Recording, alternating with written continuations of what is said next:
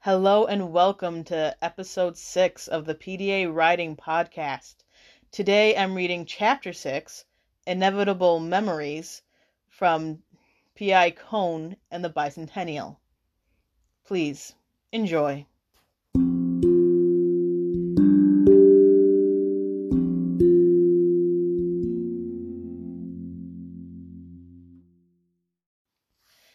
Andrew wasn't fully dressed yet when Dale knocked on the door of his house, film box in hand. Andrew opened the door in an undershirt and pants with a toothbrush between his lips. He didn't say anything, just allowed Dale past him into the house.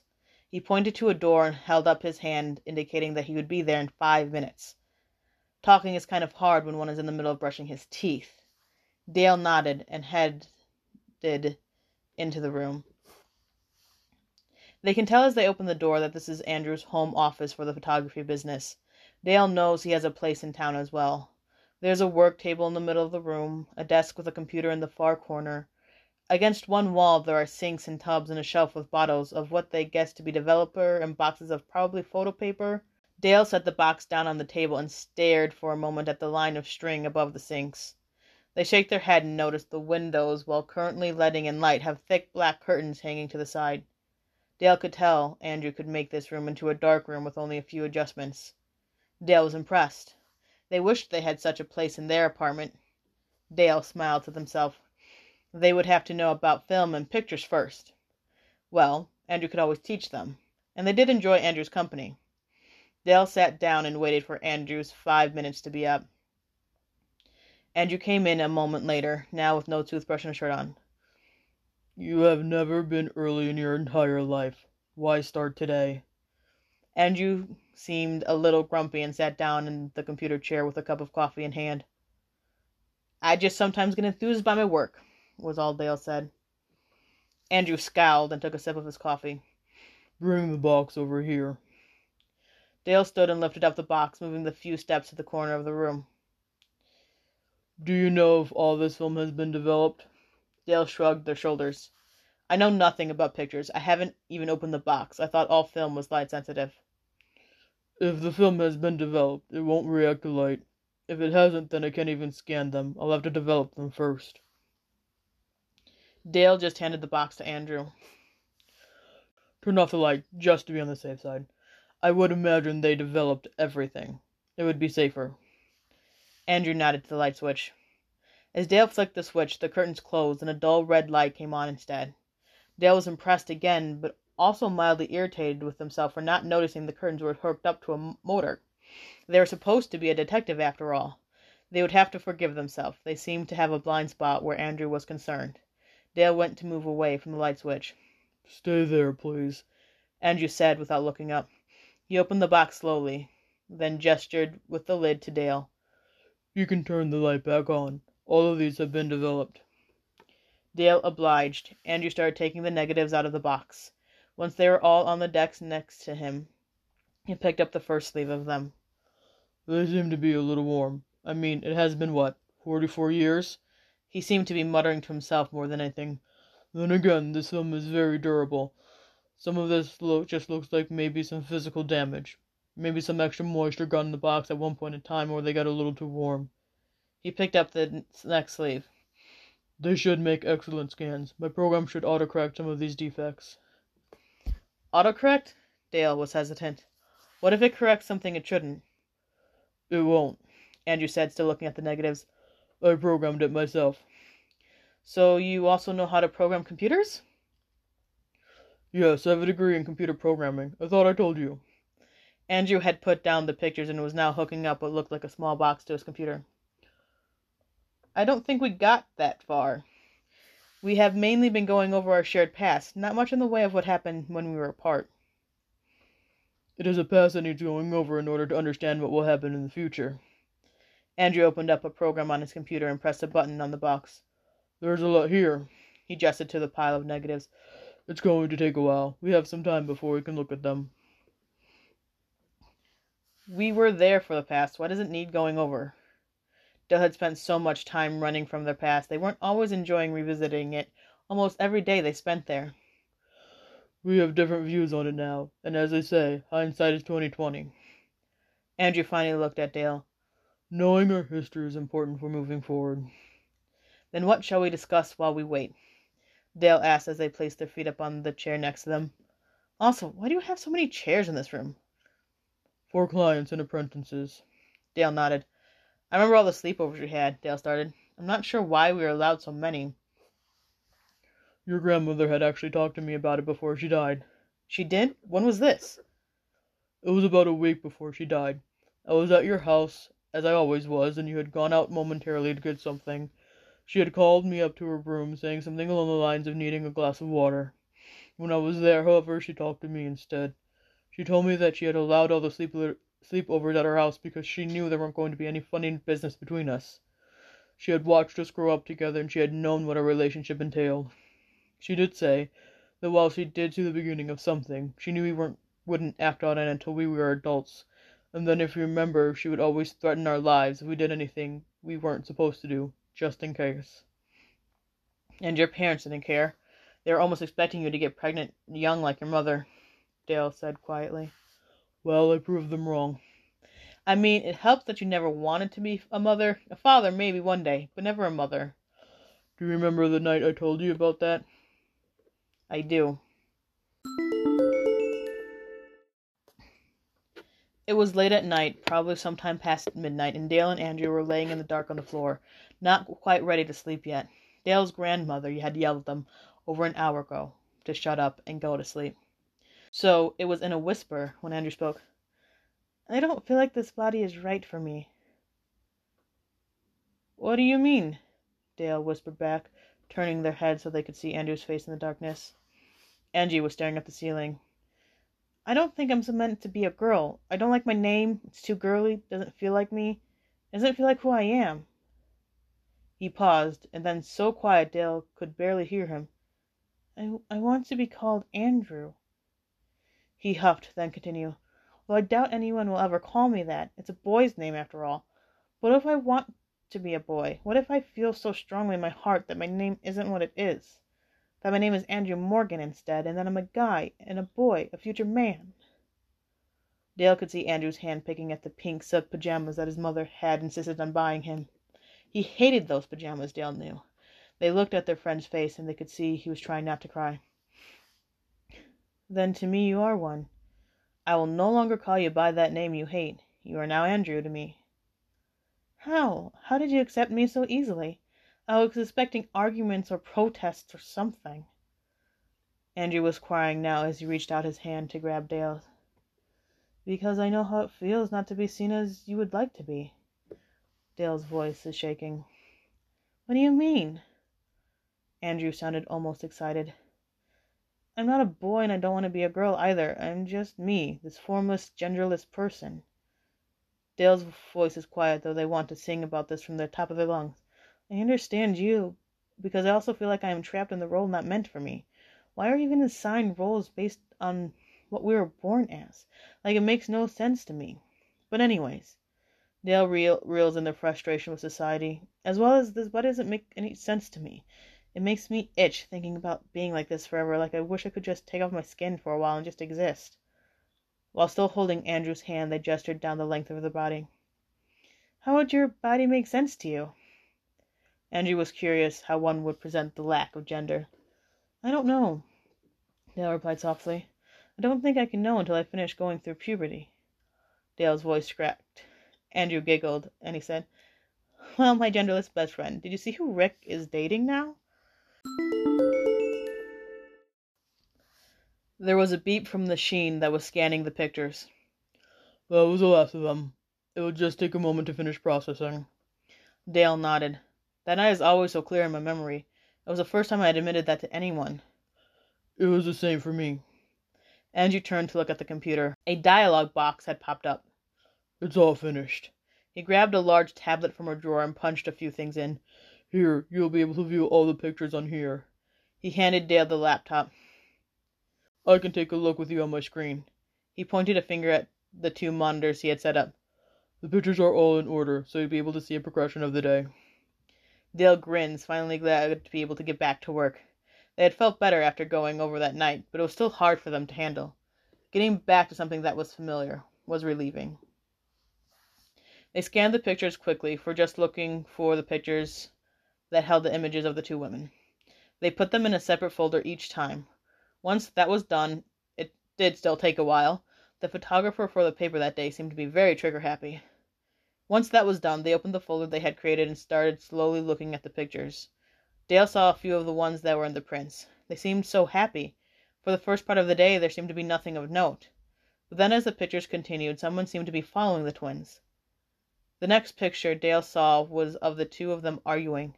Not that they didn't believe the bartender Kevin, but there was proof that they did argue that day. The person seemed to follow them for the rest of the day. Most of the photographs held this mysterious person. This person, though, was always seemed to be just too far from them to talk. It was almost like he was trying to catch up with them. There never seemed to be a good angle on him, though. In one of the last pictures, Dale saw that Mary had noticed their tail. The last picture was of them leaving the party, and holy crap! This picture finally had a good angle on the man following them. It was Christopher Rawlins. He was a spitting image of his son, the detective. Chris needed to know immediately. This was now personal.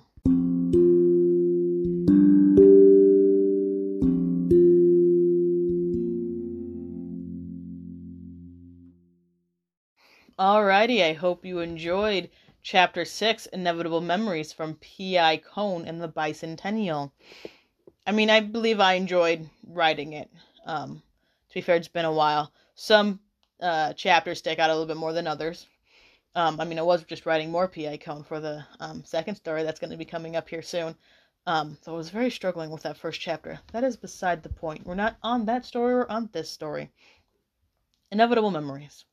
So, Inevitable Memories starts out with Dale headed over to Andrew's house with a box of photos, them talking a little bit about bit about the process of digitizing the photos and whether or not they're developed or not. Which I actually had to do some research on this because I knew nothing about developing photography, like what was going on with that. So I actually had to do a little bit of research and a lot of Wikipedia searching just to get the basics of uh, photography and developing it and how sensitive they are to light afterwards type of thing. And but film is actually very durable in case you're curious. Um that's something i learned but but yeah.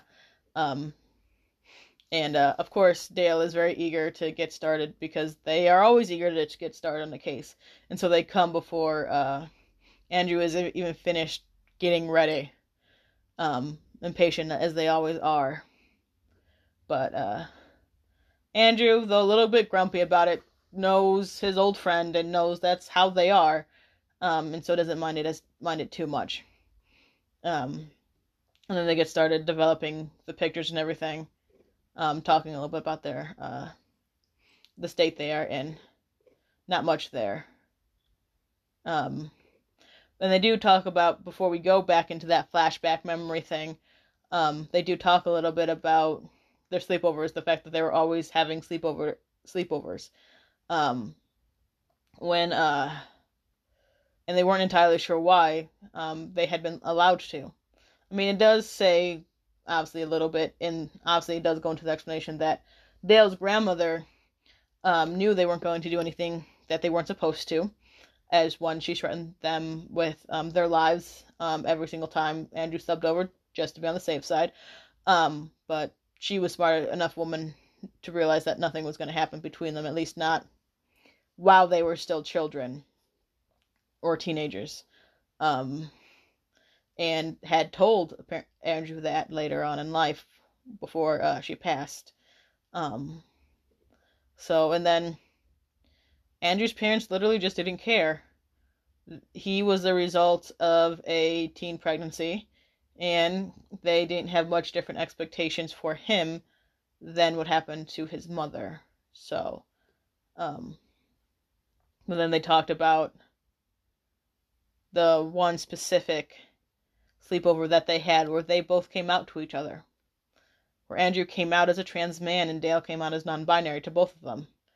And not that obviously this specific event has happened to me, but I understand one of the reasons why I think I enjoyed writing the flashback scene because I remember this specifically writing this um, is because I know what it's like to be there where like hey I am trans or I'm bisexual or gay or whatever and having that conversation with somebody and then th- them coming back to you be like oh hey I feel similar and just such like a bonding moment with that person. It's like yeah I understand you and you understand me. So it's just those moments are always magical I feel like um so and we have that moment with Andrew and his pink silk pajamas um that he obviously does not want to be wearing. Um, one, and I've never liked. I know some people like silk pajamas. I'm definitely not one to like silk pajamas. Not that it matters. I don't need to put my likes and dislikes on a character. Um, but for those who are assigned female at birth, why does everything have to be pink? I think Andrew, even though obviously he realized he was a trans man, even if he hadn't been, I think he would still be wondering why everything he had to have was needed to be pink. Um, like he could have gotten purple. He probably would have been okay with like purple silk pajamas, red silk pajamas, blue silk pajamas, but it didn't need to be p- pink silk pajamas. Um, but obviously, when you're still a minor and your parents buy you something, you kind of have to deal with it. Um, so he kind of had to deal with that, and this, though I don't have ages on there, I think I would imagine them the like pre-teen to um, early teens type of age for them.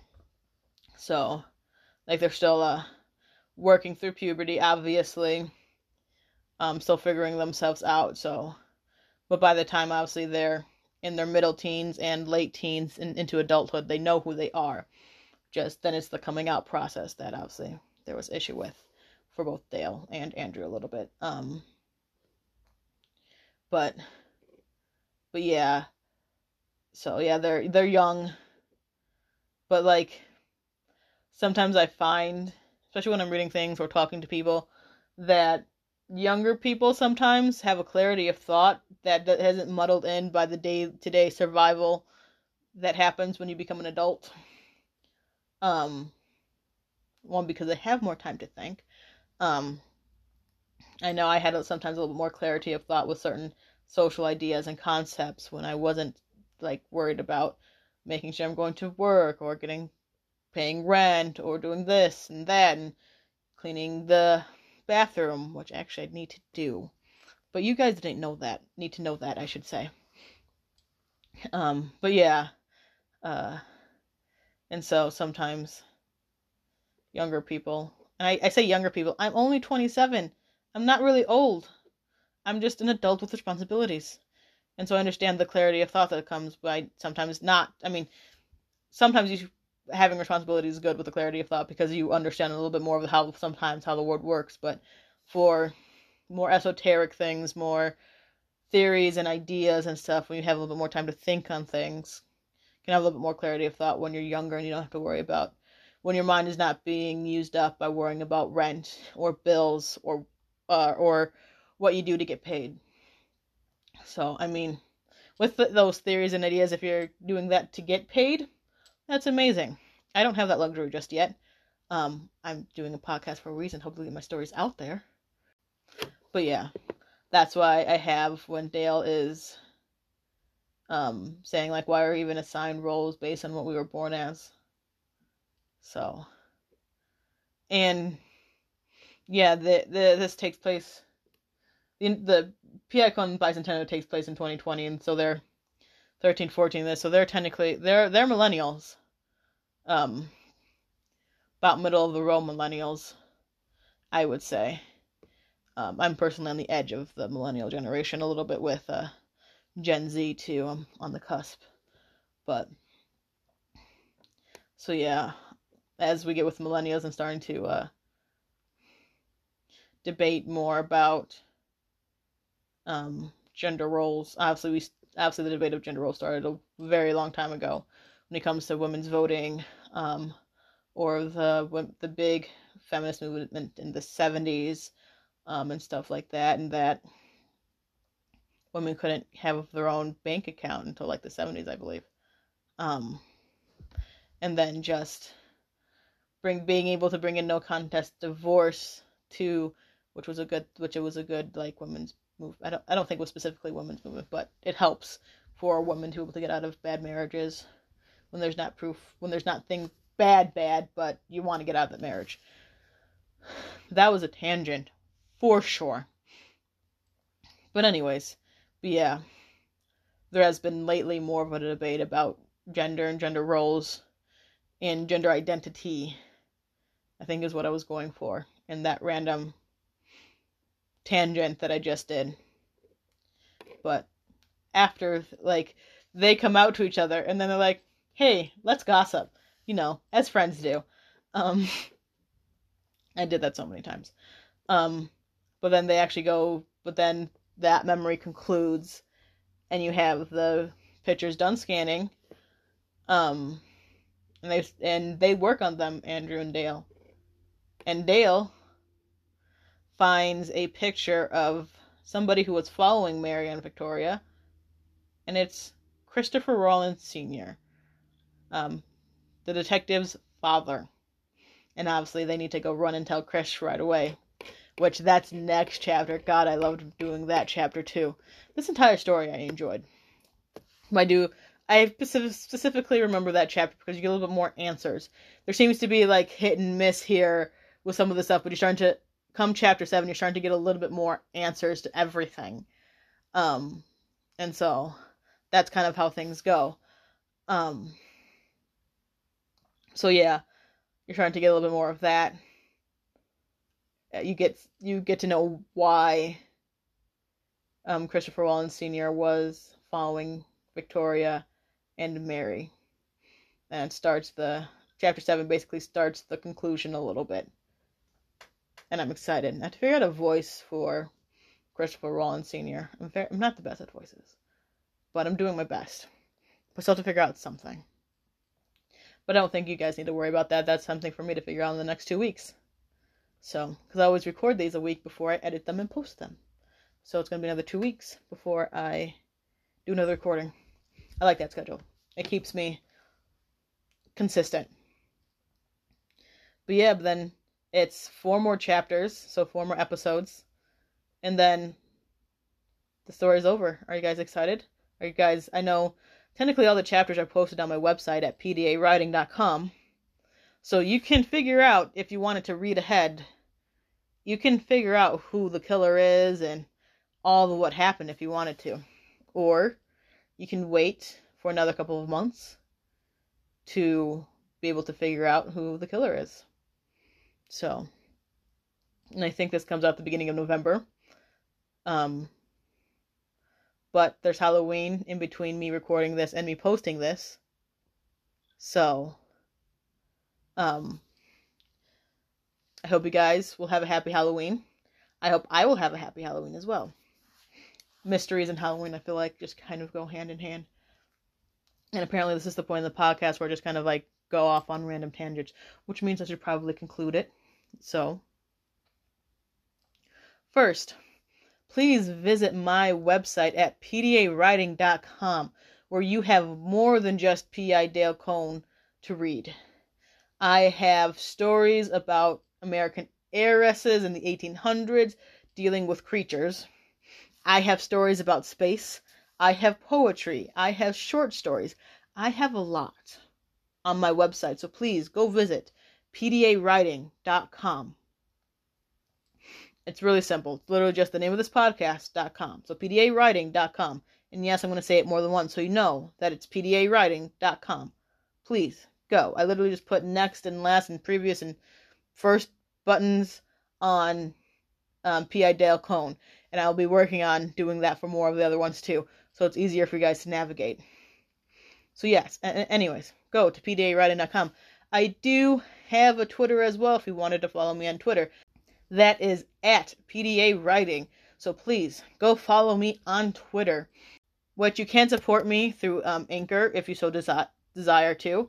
But you can also go to buymeacoffee.com backslash PDA Writing and you can support me there. You can do a one time support or you can do a monthly reoccurrence, or I think even yearly reoccurrence support. So please go find me there as well. This has been episode six, which is chapter six Inevitable Memories from P.I. Cohn and the Bicentennial. Please have a good evening, everybody.